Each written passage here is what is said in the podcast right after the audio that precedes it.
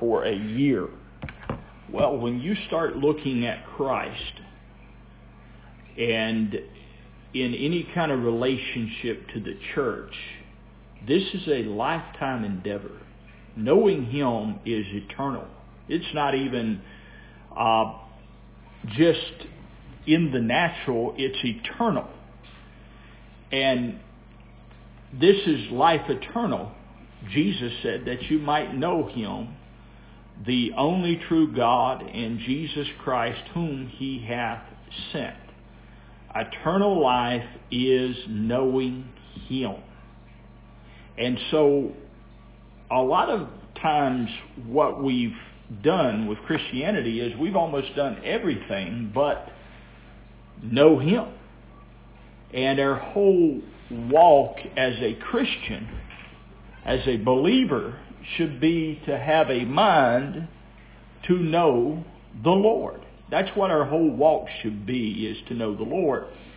And that's the heart I bring to you is, is I want to know Christ Jesus in his fullness. I don't want to just know him in part, but I want to know him in his absolute fullness, the fullness of God in Christ.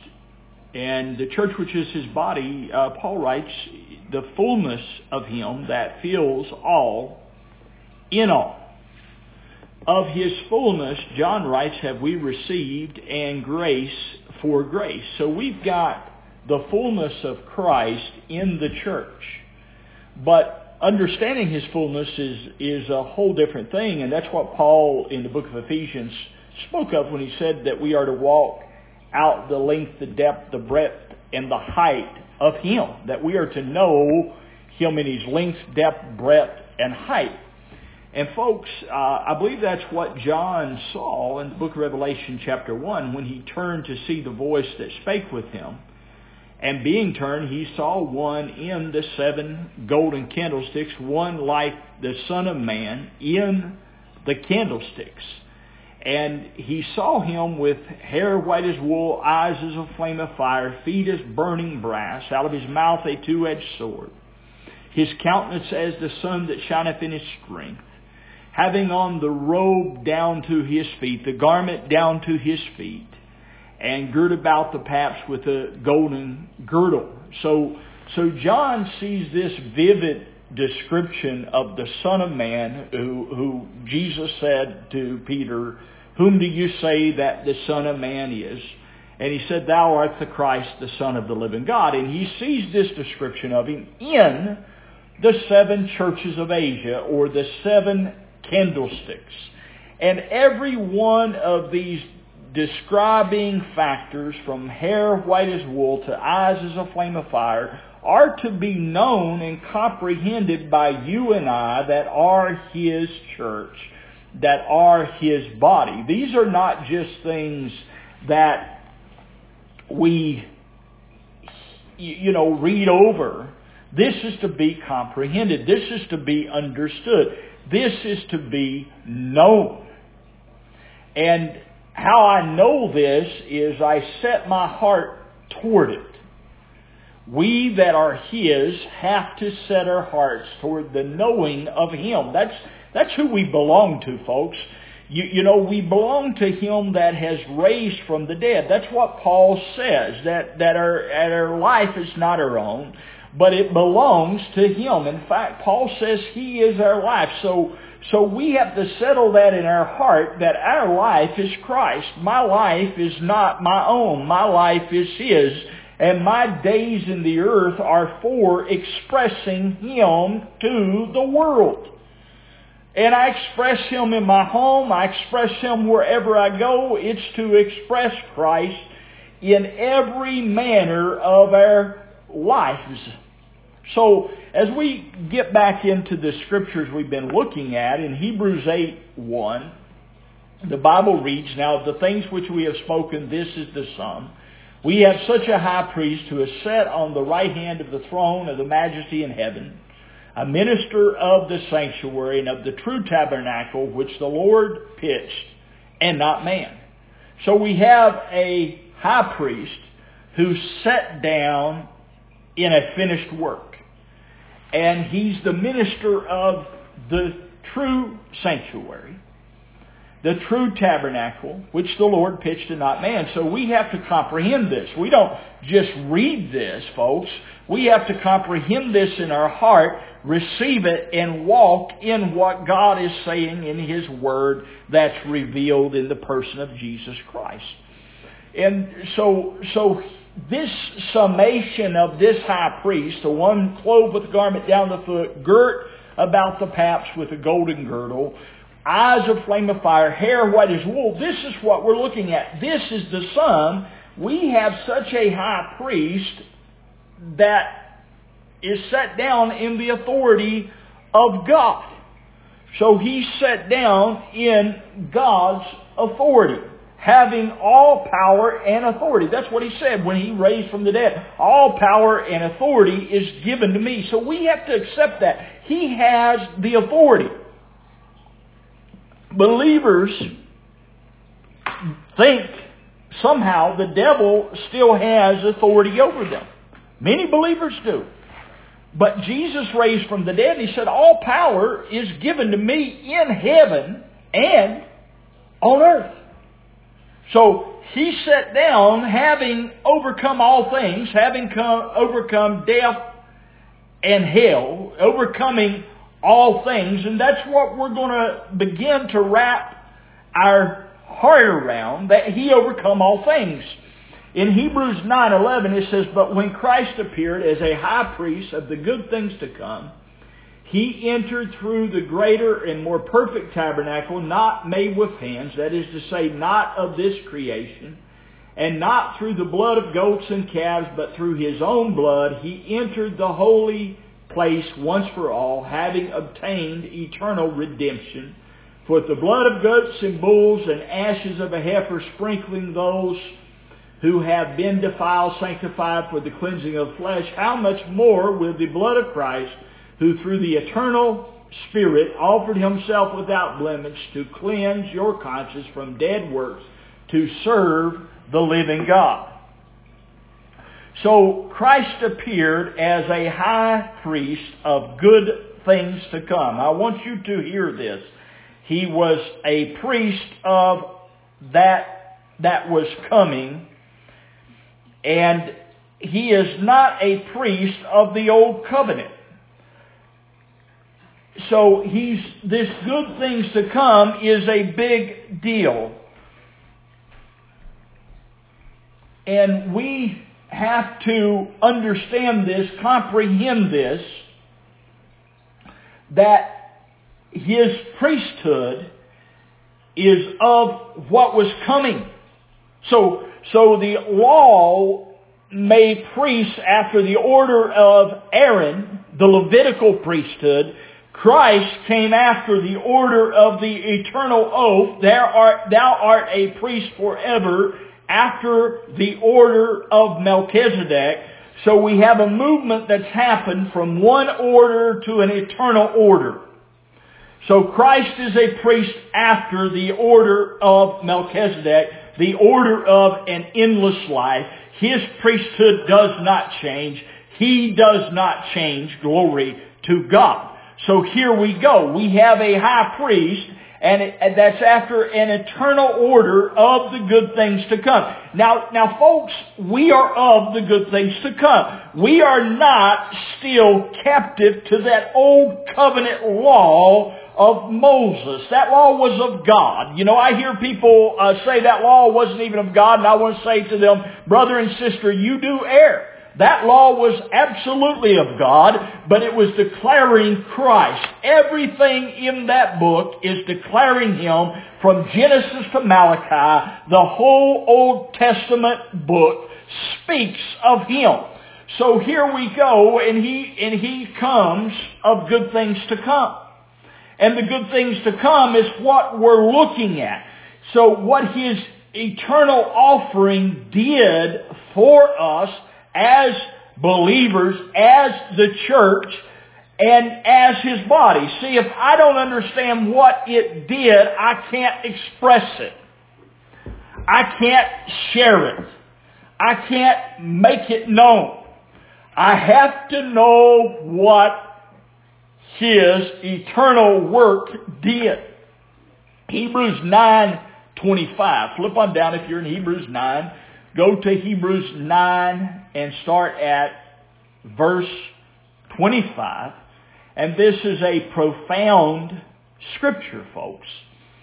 And and there's some as a country boy, there would be some what you would call meat and potatoes here. It says in verse 25, nor yet that he should offer himself often, as the high priest entered into the holy place every year with the blood of others. For them must he have often suffered since the foundation of the world, but now once in the end of the world has he appeared to put away sin by the sacrifice of himself.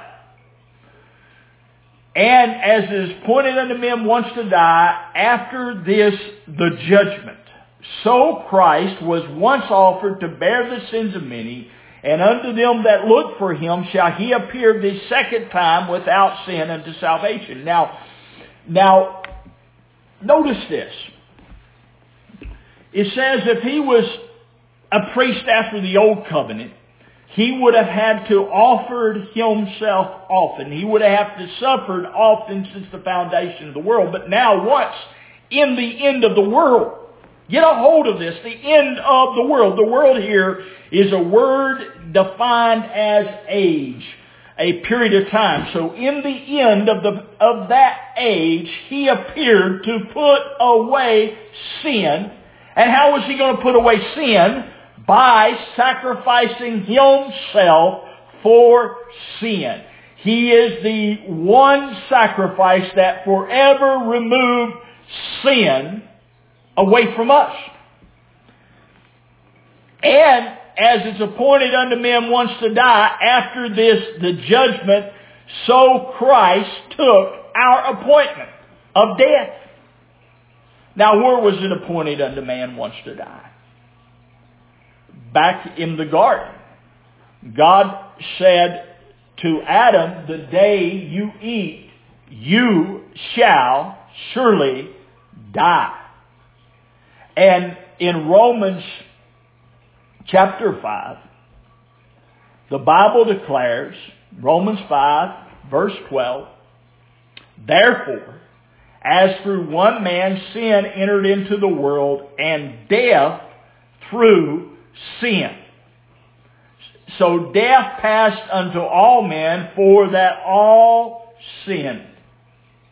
So death entered through Adam and passed upon all mankind through death through sin. So through Adam's disobedience, death came to all men. Now through the obedience of Christ, life has come because he bore our sin in his body. Isaiah the prophet declared that God laid upon him the sin of us all. So, so Jesus bore my sin. He bore my penalty of death, if I can get a hold of that, he took it upon himself and died. So he judged sin in the flesh and he put it to death. Now, I want to run with this and, and I have to uh, slow down just a little bit. In Romans 8, it says, verse 1, There is therefore now no condemnation to them which are in Christ Jesus, who walk not after the flesh, but after the Spirit. For the law of the Spirit of life in Christ Jesus have made me free from the law of sin and death. For what the law could not do in that it was weak through the flesh, God sending his own Son in the likeness of sinful flesh, and for sin, condemned sin in the flesh. Now what does this mean? He condemned sin in the flesh. It, this word condemn means he sentenced sin. It is brought judgment against. So he judged sin in his own flesh. And how did he judge it? He that knew no sin became sin for us, and he took it out of the way, nailing it to his cross. What did he nail to his cross? He nailed the old man, and what did he do with the old man? He put him to death. Glory to God. So he died, and Paul writes, we were made dead with him to the old man. We were crucified with Christ. So he nailed the penalty of sin upon the cross and brought it to death. Glory to God. Now, turn to Isaiah 53. There's, there's something in here extremely powerful, and, and I'll have to come back through this probably the next couple weeks to say what I'm hearing and seeing of the Lord. He was taken from prison and from judgment, Isaiah 53 verse 8. And who shall declare his generation? Folks, we're declaring his generation. We are the generation of the Lord. And that's what we're declaring. We're declaring his resurrection all over the earth. God spoke in the book of Psalms and said that there would be a seed for a generation. And the apostle Peter said, we're a holy generation. And that generation is his seed. That's, that's an eternal generation. That's an eternal seed. You are his. Well, moving on from this, he was taken from prison and from judgment. And who shall declare his generation? For he was cut off out of the land of the living. For the transgression of my people was he stricken. He was take, cut off from the land of the living. Get a hold of this. And he made his grave with the wicked and with the rich in his death because he had done no violence, neither was any deceit in his mouth. Yet it pleased the Lord to bruise him. He hath put him to grief. When thou shalt make his soul an offering for sin, he shall see his seed. He shall prolong his days. And the pleasure of the Lord shall prosper in his, in his hand he shall see the travail of his soul and be satisfied. Now, now I want to say something here. When thou shalt make his soul an offering for sin. Read back up above. He was cut off out of the land of the living. When was he cut off out of the land of the living? When he died and was buried, he was cut off from the land of the living. Glory to God. His soul was made an offering for sin. Hallelujah to the Lamb of God. He made his grave with the wicked. So he went into death, folks. Flip over to Acts 2. Acts chapter 2, verse 22. Ye men of Israel, hear these words. Jesus of Nazareth, a man approved of God among you by miracles and wonders and signs, which God did by him in the midst of you, as you yourselves also know.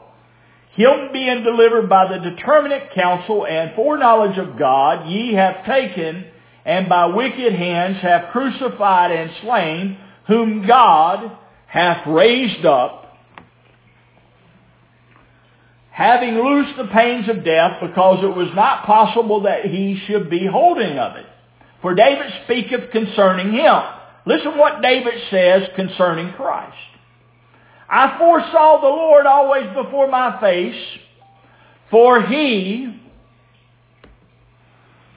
For he is on my right hand that I should not be moved. Therefore did my heart rejoice and my tongue was glad. Moreover also my flesh shall rest in hope because thou wilt not leave my soul in hell. Neither wilt thou suffer thy Holy One to see corruption.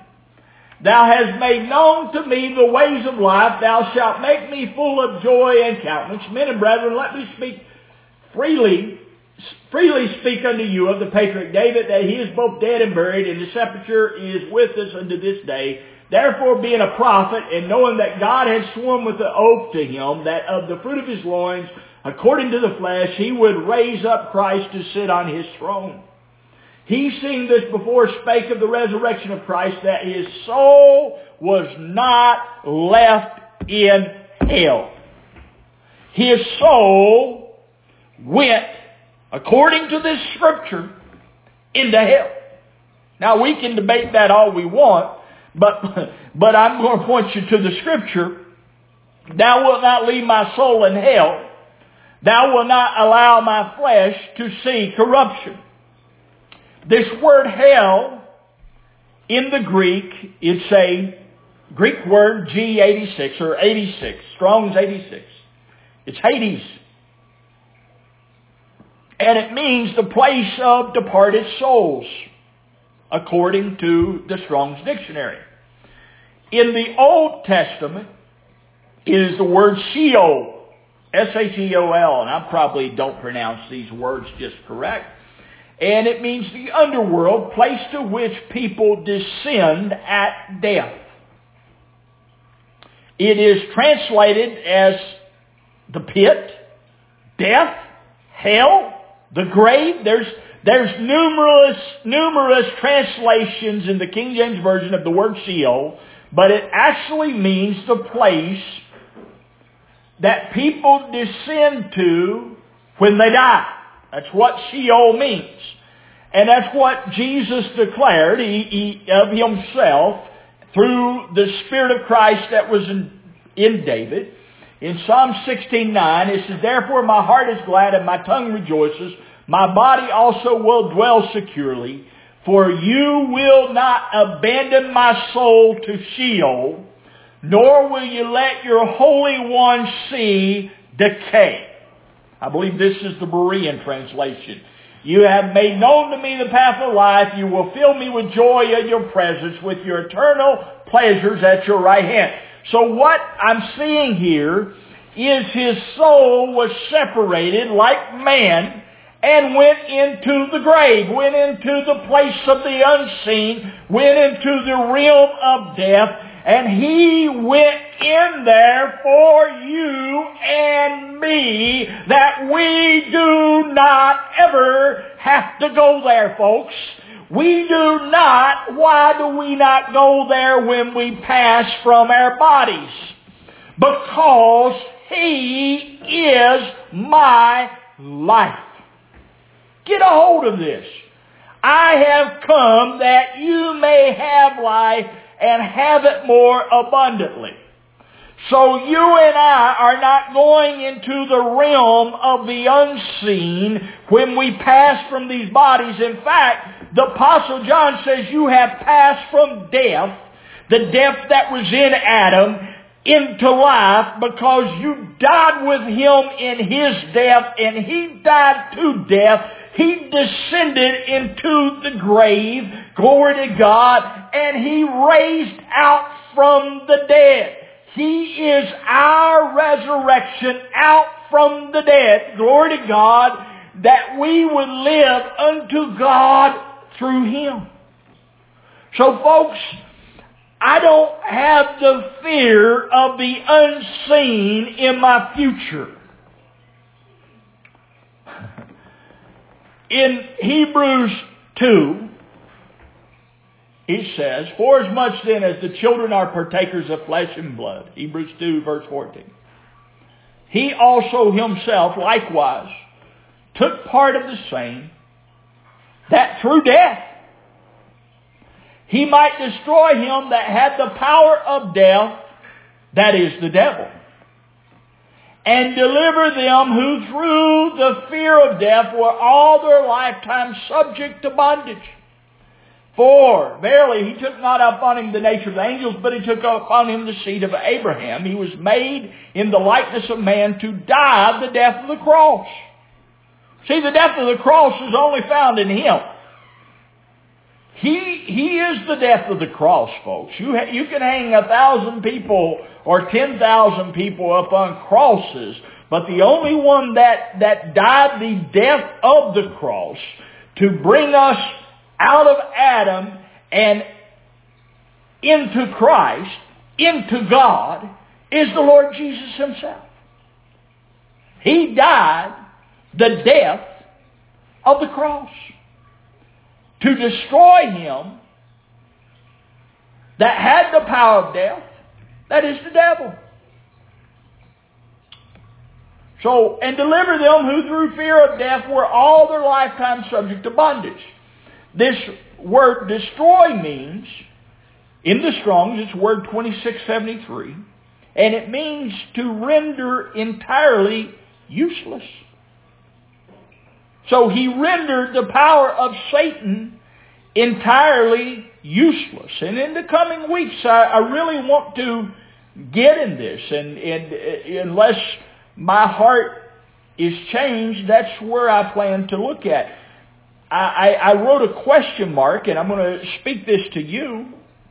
How does the devil have the power of death? When you read this, you should ask that question. And maybe a better way of saying it, how did he have the power of death? Because he doesn't have it anymore. Jesus said, all power is mine. And then another question, who is the devil? Well, and I believe Paul answers this, the spirit that now works in the sons of disobedience. So, so, you know, there are those that, that think, well, there's no devil, it's just your mind. Well, we're gonna, we're gonna understand this by the scripture and by the Spirit of God. I'm telling you, everything has to be understood by the scripture and by the Spirit of God, or I don't understand it. I don't clearly see it. So, so he rendered him that had the power of death totally useless. How, how did he do that? Well, flip to Revelation chapter 1, verse 18. I am he that liveth and was dead. I went into death. I took your sin upon me. Is what Jesus is saying. I went into death, folks. But I am he that liveth and was dead. And behold, I'm not going into death anymore. I'm alive, Christ is saying, forevermore. Amen. Can you say amen? He will never die. Amen. And have the keys. I've taken the key, the authority of hell and death. I've taken it. He that believeth in me, Jesus said, shall never die. Believest thou this? Why do we never die? Because he's our life. He's my life. My life is not even my natural body. I have a natural body. I'm fully aware of my body. But my life is Christ. Christ who is my life will not die. So my soul will never die because he is my life. Glory to God. So why I'm saying this to you this morning, and, and here, uh, I, I just believe I'm here by the Spirit of God. But a lot of people in, in funerals, I, I, I want to share this with you, uh, just share a few more moments. We're at 30 minutes, and I'm trying to keep these around 30, 40 minutes. Many years ago now, in my time, and in, uh, I, I preached a funeral of my great aunt. She passed away. She was a believer. And one of the common scriptures to read over people that were believers even was out of the book of Job. come forth, uh, you know, for a little while and so forth, cut down as a flower. Man that is born of woman is few days and full of trouble. And, and this caught a hold of me. Really got a hold of my heart. Man that is born of woman is a few days. And that's what he is. You, you see this outward shell, it's a few days. But Jesus come to Nicodemus, or Nicodemus came to Jesus actually at night. And Jesus told Nicodemus, you must be born again. You must be born of spirit to enter the kingdom of God. In fact, he said you must be born of the water and spirit to enter the kingdom of God. So when you're born again, you're no longer just a man born of woman a few days and full of trouble. You're born by the eternal Word of God. He births you by himself. Man, that's the power of the resurrection. This Christ is God, you see. And he bursts me through his word. The eternal word of God. I'm birthed. I believe this word, and this word has power because this word is spirit and life, and it bursts me out of this old man and into the new man who is Christ. Never to die. Now, I'm not telling you your physical body won't die. Physical bodies die every day. But I'm telling you, if he is your life, how then can you die. He destroyed him that had the power of death. That is the devil. He became your life. So the fear of death was taken away through him. As I know him, I know my life. Glory to God. That's what I know. I know my life and I can express my life through my mortal body. Amen and glory to God. That the eternal, immortal Christ can be made known through the mortal. Now, we're one with Christ, folks. We're already one with Christ. He that is joined to the Lord is one spirit. See, in our minds, we're just one with this old natural body, this which, which Peter, I believe, called it a tent, that he said he must put off his tent. Paul said if this earthly house is dissolved, we have, not we're getting, he said we have a building of God in the heavens. We already are being clothed upon with their eternal house who is Christ. We're being clothed upon by the Word of God. Hallelujah to the Lamb of the living God. He is a minister of the sanctuary that the Lord built and not man. The eternal sanctuary of God. Glory to God. I will dwell in the house of the Lord forever. Hallelujah. Let that become real to us that we dwell in His presence now and forever. And we're declaring the eternal one in the earth. He that hath the Son hath life. He that hath not the Son hath not life. So if you have not Christ, you have not life. He is life. He is the eternal one. He is the one that went into, according to the scripture, hell and overcome death and the grave, rose from it, and he, and he brought us up with him.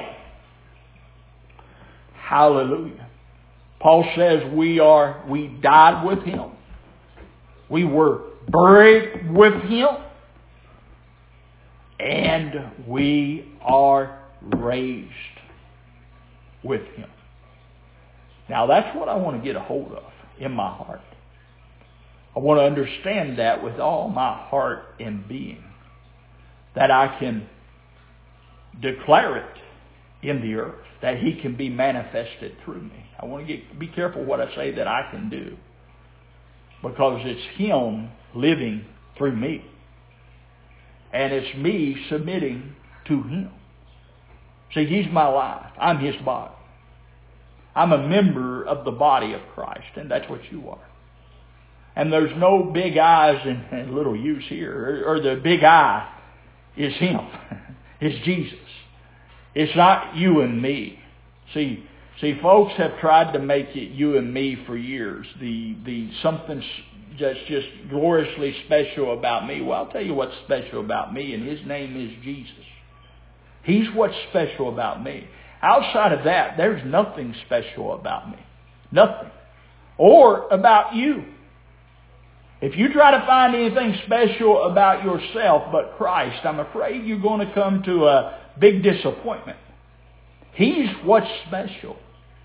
And the glorious thing he's done is made us one with himself that we can just see how special he is and we can share in what he is. Glory to God. Now man, that to me is salvation. That what he is I can know. I can understand. If you ask me, that's heaven to me is, is knowing the glory of the Lord. That is, like Paul said, being seated in heavenly places in Christ Jesus, that I can know Him. Because I've known what I am, according to my flesh. But by the Spirit of God, I'm being transformed to know what He is and to bear Him in my mortal body that his life will come through me. Well, we're going to look at this again, uh, most likely next Sunday. And Matthew 12:20, I'm going to end here, but we're going to really, I believe, next week. This is where I wanted to get to the last two weeks. Matthew 12:20, a bruised reed shall he not break, a smoking flax shall he not quench, till he send forth judgment unto victory. And just real fast, that's what he did in his death. He sent forth judgment unto victory. He raised from the dead. That's the victory. He judged sin in the flesh. And he raised from among the dead, and he raised us with him. Glory to God. Well, God bless you. I pray you have an outstanding day. Father, in the name of the Lord Jesus, may you just fill our minds and our hearts with the fullness of you. May you cause us to know you in your fullness. Lord, through the power of Jesus Christ, just cause this resurrection life to flow from your temple.